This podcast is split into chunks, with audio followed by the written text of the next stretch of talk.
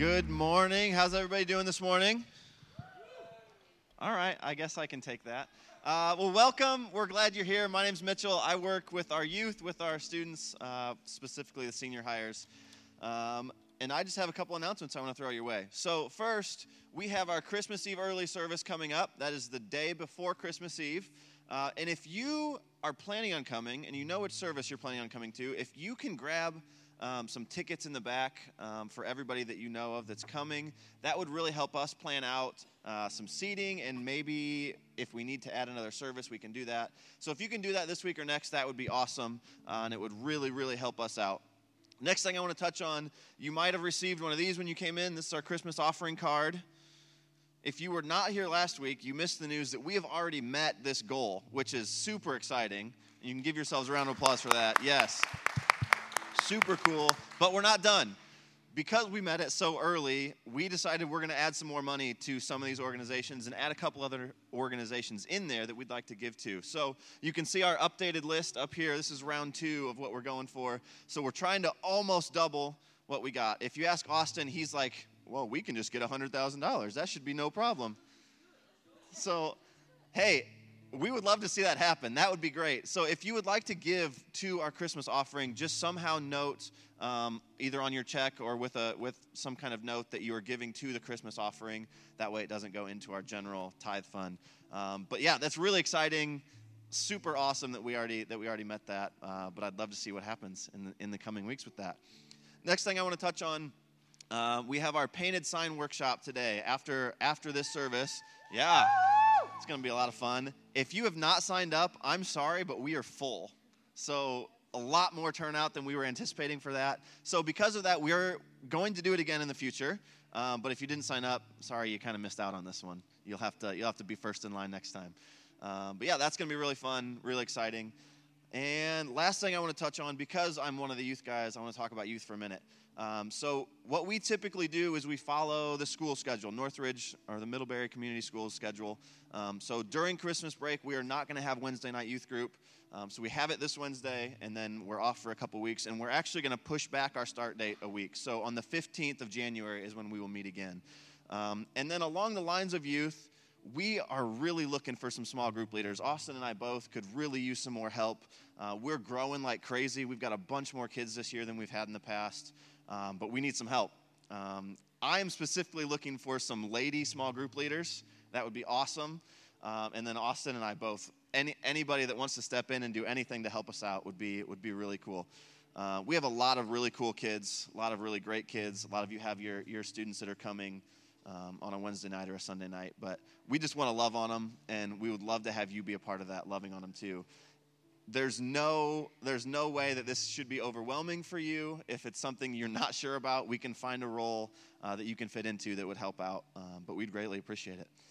And with that that's all i've got. So if you want to stand welcome someone give them a hug high five handshake just let them know you care and you're glad they're here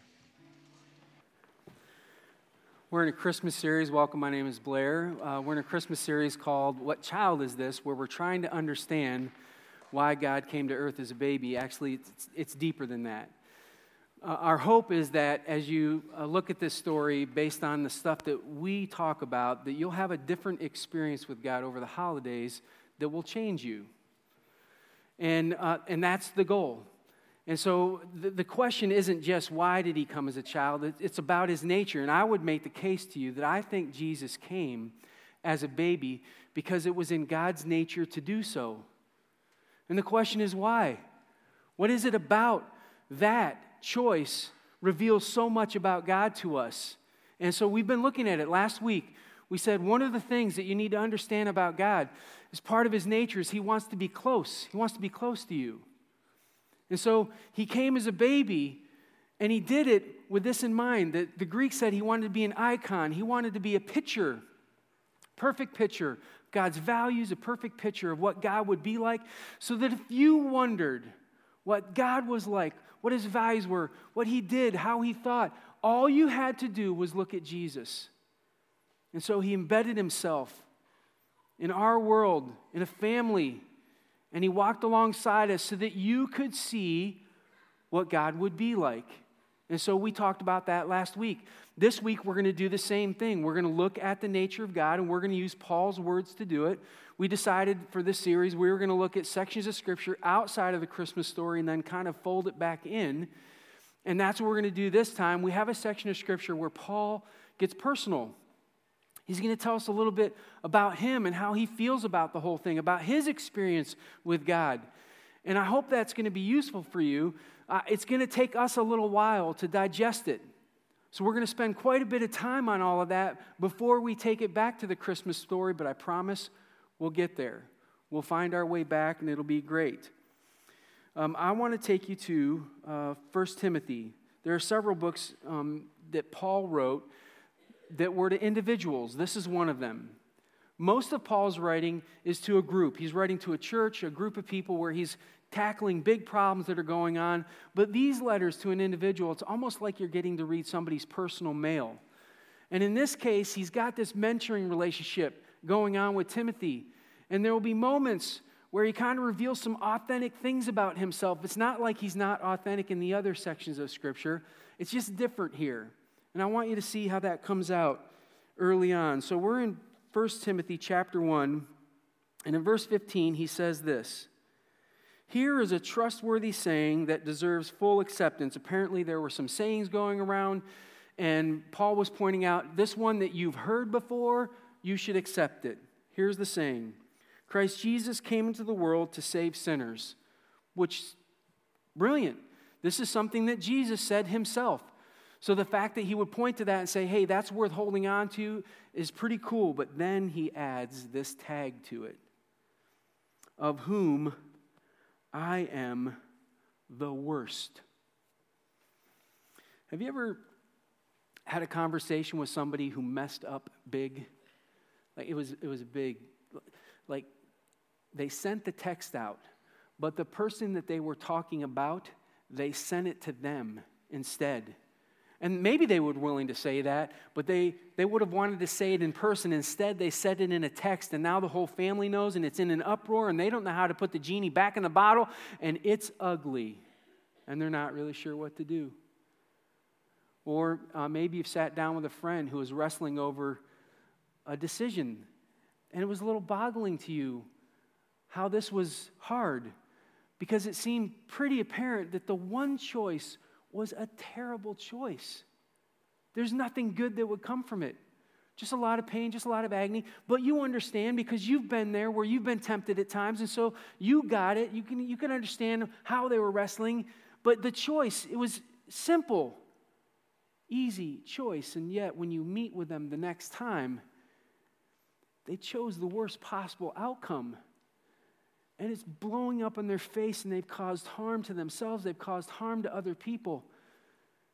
And it, it's big. Or maybe you've talked to somebody who had a dream. They, they wanted to do something really well, so they set goals and they went for it.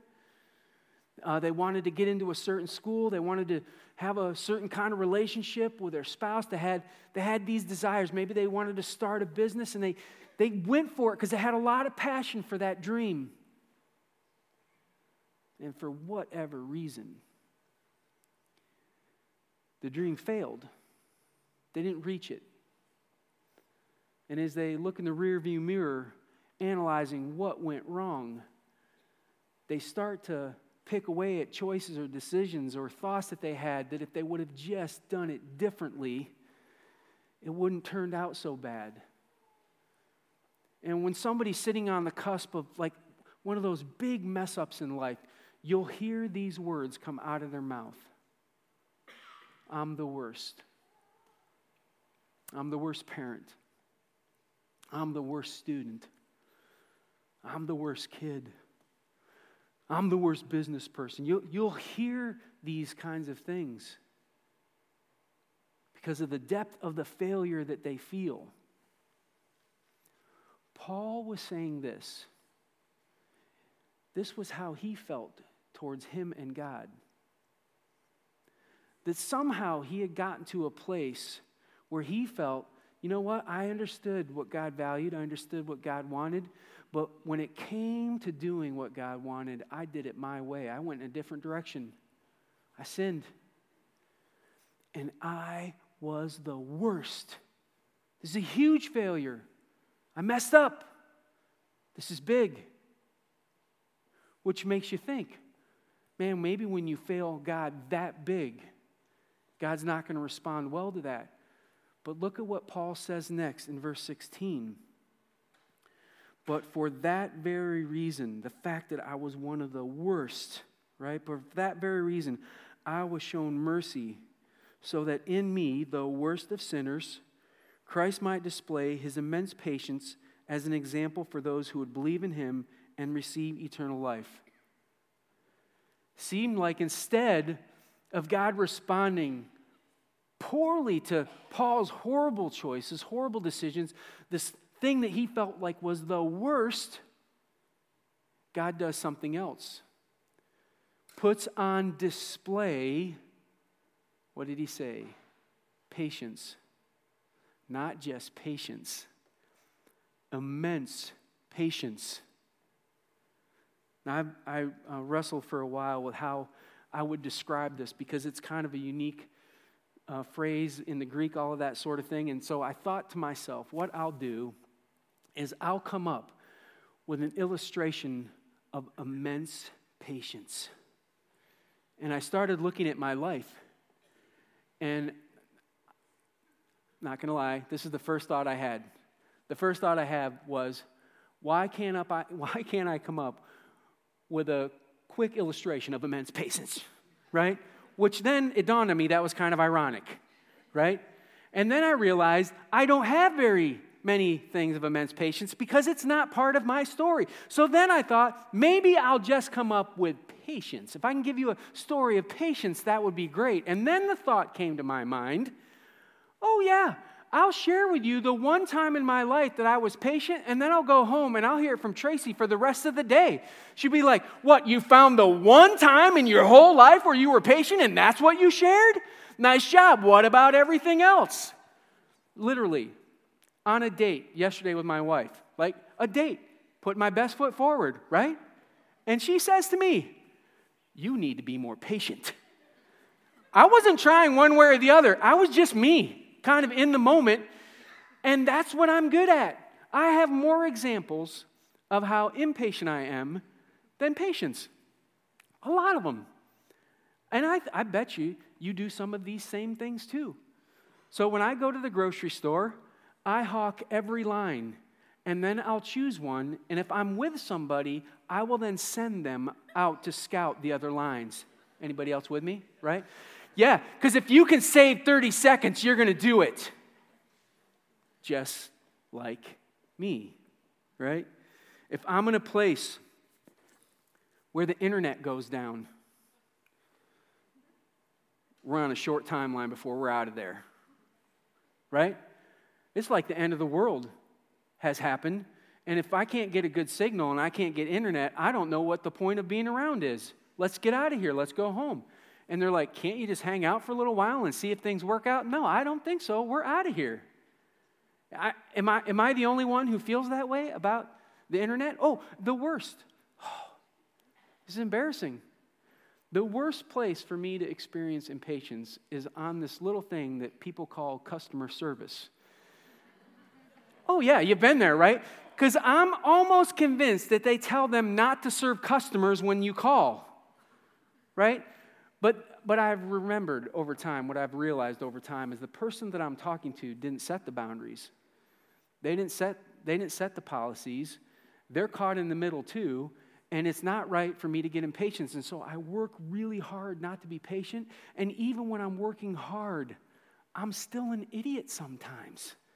I have, I have apologized to customer service reps before because God caught me in the middle of it. He's like, You're being an idiot, shut up. Okay. Why? I don't like to wait for stuff. Like, I want it to happen pretty fast. But it's not the only part of patience. It's not just about waiting.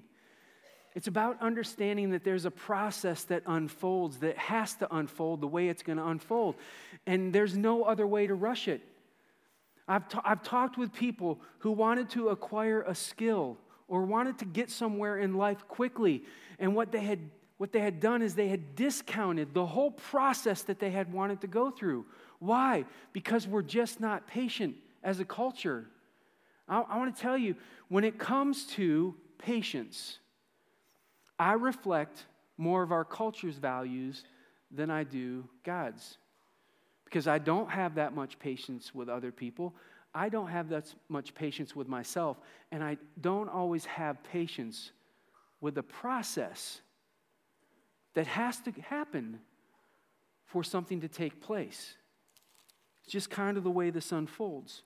Um, by the way, I, I found this fascinating. Companies have actually studied us as a culture, and they know how our impatience adds up in actual dollars and cents. This, this is an older study, so I can't imagine how much money it costs them now. But Amazon did a study in 2012, and they found that for every one second the page loaded slower, it would cost them $1.6 billion in a year because we couldn't wait an extra second for the page to load. I can't imagine how much money that would be now. Their sales have grown immensely. So one second would cost them so much. Google has found that if you, you do a search on their page and it takes four tenths of a second longer than it currently takes, there'll be 8 million less searches that we do every day because we don't have the time for four tenths of a second. What are you doing, Google? hate you. Yeah, that four tenths of a second cost us. It's, these are real numbers. And this is the kind of the way we deal with this. Here's what's interesting it says about God that he has immense patience. Now, when the translators translated that word, they were, whew, they were working hard because if you put it in the actual word that would have been translated, it wouldn't have made a lot of sense for us. In fact, if you go to some literal translations, you'll see that they translated perfect patience, which makes you ask the question okay, is that just God knows when to have enough patience, when not to have patience? He know it's like perfect every time. Is that what it's about? The actual word is all, whole, we're given all of God's patience, the whole patience. And so that's why people said, okay, the way for us to, to illustrate this the best is to use a word like immense. All of God's patience, the whole patience, it's overwhelming, it's huge. It's like Grand Canyon. If you've ever gone to the Grand Canyon, looked over the Grand Canyon, how deep, how wide, how long that is, you can't see the end of it. It's beautiful. It's immense. You look up into space, it's immense. Goes on and on, and you wonder, I'm such a small little dot in all of this. How grand, how this whole thing, I can't even see it, and I know that. The love you have for a child gives you that sense of what vast, enormous, giant, this sense of God's enormous, overwhelming love that we're supposed to feel. God says that's, that's how much patience God has. It's interesting, Paul describes patience in another section of Scripture that he's really famous for. I want to point this out because I think it's going to be valuable for us later. In 1 Corinthians chapter 13, it's a chapter about love. And in that chapter, love is talked about like it's a person. It's described like it has attributes and actions that a person would have. Uh, faith isn't described that way, hope isn't described that way, but love is. Because love is actually a person. It's actually Jesus who loves. And what is the first thing that Paul says love is? Love is patient. Why did Paul put that at the top of the list? Why, when he's talking to Timothy, does he say God's immense patience matters so much. And it matters because of what Paul was talking about in Timothy. This was personal to him. This was about choices Paul had made. And he had experienced this, and so he was talking from experience. So let me, let me take you back into Paul's background just a little bit to help you understand why this is such a big deal for Paul why it's, why it's become so important in these different sections of Scripture. Now, I don't know, I think a lot of people have been taught over the years that Paul started off with the name Saul and that God changed his name to Paul. If, if you've believed that or heard that, it's actually not true. That's not how it worked. Paul actually had two names. It's because he had a really unique upbringing. He had uh, both a Greek background and a Jewish background. And not just any background, in, incredibly favored positions. So I want to help you understand this. I want to actually take you and show you what he said about his different backgrounds. I want to take you to Acts 23, verse 6. And Paul is in front of a group of people, uh, Sadducees and Pharisees. They're ticked off with him, and he makes this comment in front of them. He says this in verse 6 of chapter 23 My brothers, I am a Pharisee, descended from Pharisees. Paul is in the spiritual leadership class of Israel. His dad, maybe his dad's dad, we don't know how far back it went, but there was enough that he was a descendant of a Pharisee and he was a Pharisee himself. Not just that, he had an incredible education in this. This is pointed out in Acts 22 3. He says, I stuttered under Gamaliel and was thoroughly trained in the law of our ancestors. Last year during the summer, I did a talk on divorce, and I told you that there were two rabbis that were competing at Jesus' day to influence people. Um, people either were with Hillel or they were with this guy who taught Paul. He was a major influencer. If you want something to compare it with in our day and age, it would be somebody saying to you, I studied under C.S. Lewis. That's how big of a deal this is. I studied under a brilliant thinker who influences a lot of people.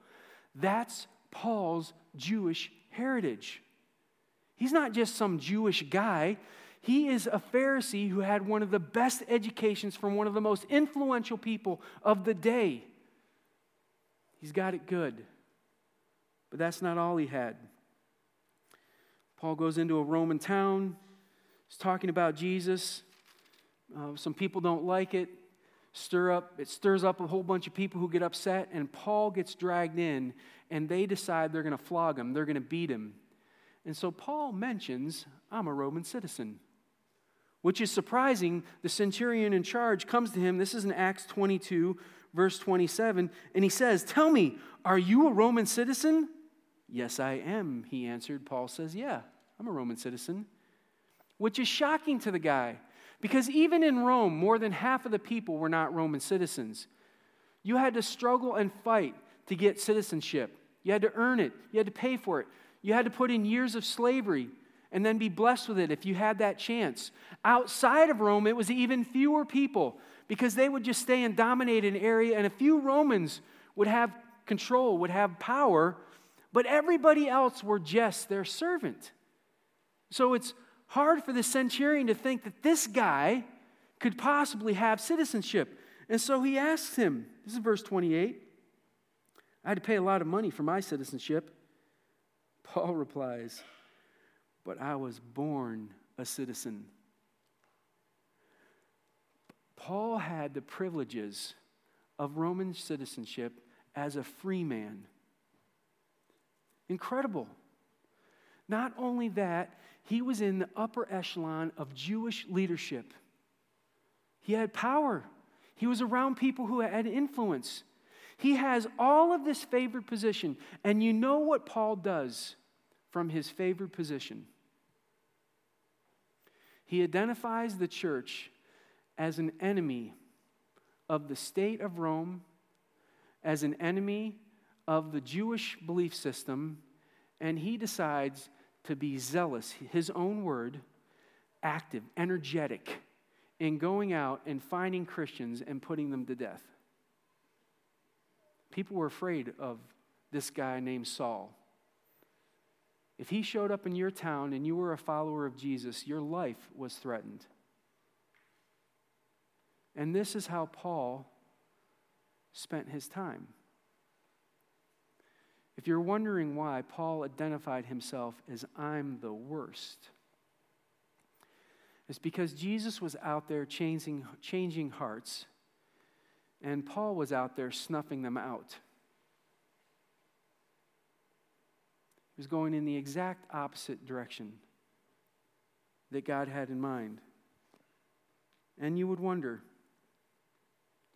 I mean, if you're the worst, and that's what you're doing, you're actually going and killing people who are choosing to follow God, would you not make it on God's top 10 wanted list? Would He not want to just kind of push you off to the side, get rid of you, deal with you, so that you would stop harming His church? Paul records to us what happened to him instead. He's on a road, a blinding light hits him, a voice comes to him. this is in verse 4 of chapter 9 of Acts Saul, Saul, why do you persecute me? His answer is very telling, by the way. Verse 5 Who are you, Lord? Saul asked. Saul had all this spiritual training. He was a Pharisee. And you know what he didn't have? He didn't have a connection with God. He didn't know his voice, couldn't identify him in the crowd. He, he didn't have what mattered the most. And what could have happened to Paul, maybe what should have happened to Paul, if we were looking at what was right and just, is that Paul would be snuffed out right here, taken out. And instead, God meets him and turns him into one of the champions of Christianity. And Paul says, I was the worst. But what I experienced was God's immense patience. Despite all the wrongdoing that I had done, and I piled on a lot, I received patience from God. He waited for the right time for me. He knew that there was a process that had to unfold. And He met me at the right moment. And it changed me. Listen, that, that kind of patience sounds beautiful, doesn't it? Sounds beautiful when it happens to me. Sounds beautiful when it happens to you. It's really frustrating when it happens to somebody that we think deserves some justice and isn't getting it. It's really frustrating when we think, oh, we want God to set things right right now, to fix stuff that needs fixed right now. And instead, he takes his time.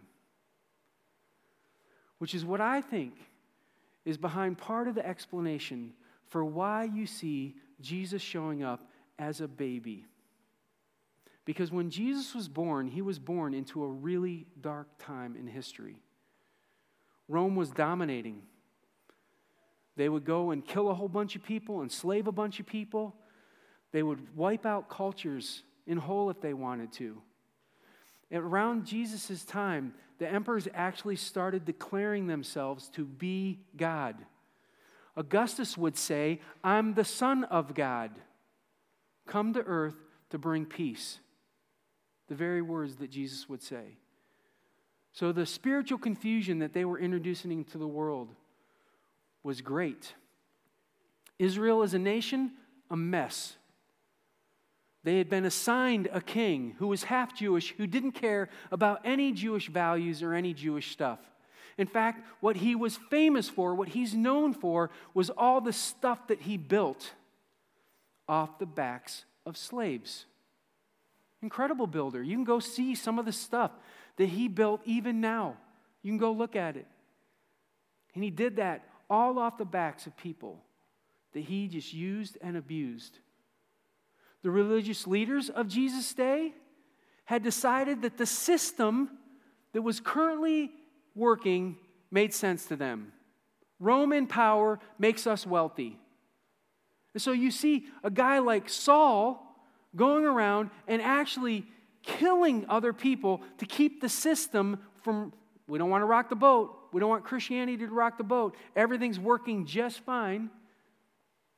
The whole, everything was a mess.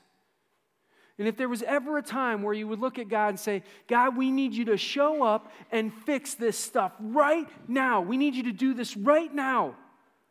It would have been then. And what does he do? Sends a baby to a culture that would not listen to that baby for 30 years. In their culture, you didn't listen to somebody who taught from the Torah until they turned age 30. They would not give given him a platform until then. Why?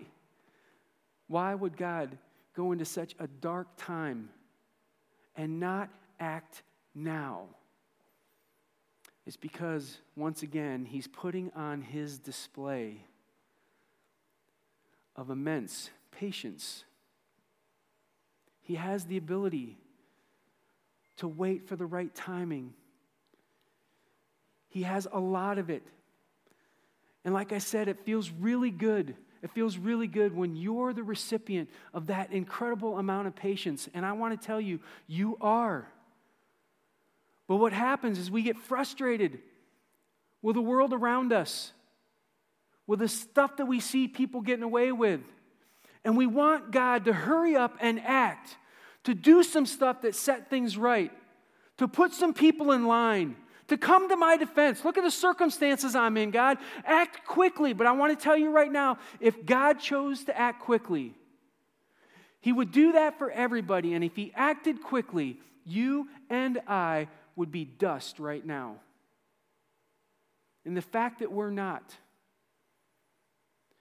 is all about the patience that God approaches the whole world with. And you, my friend, are on the receiving end of that too.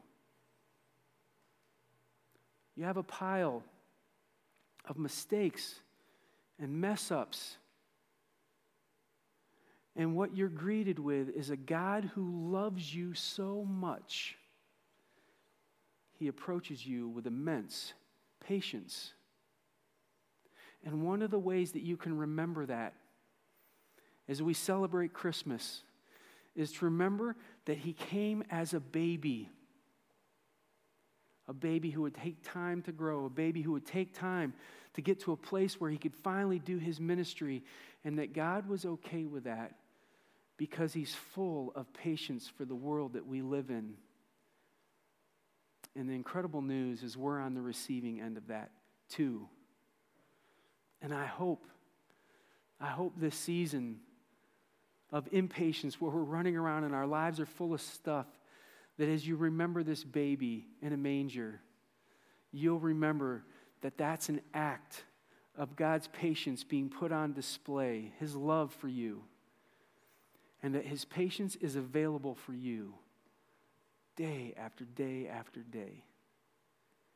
Immense, huge, vast. He loves you.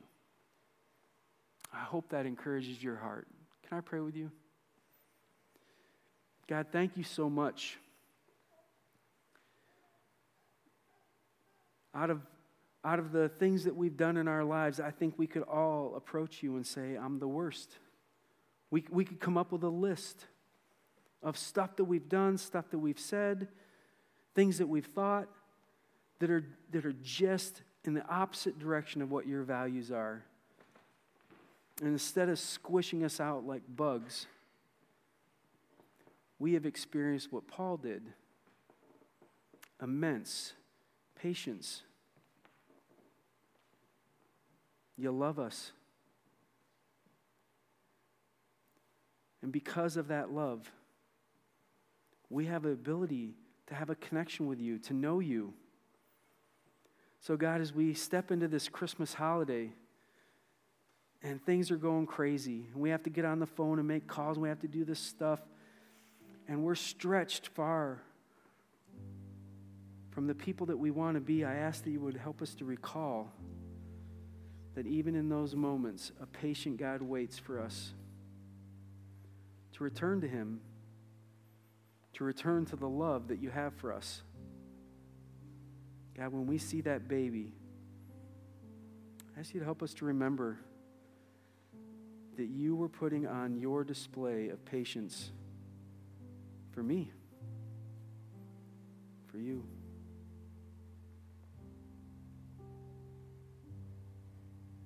What love? We thank you. Ask that it will help us be different as we reflect on how patient and how loving and how kind you have been to us. In Jesus' name, amen.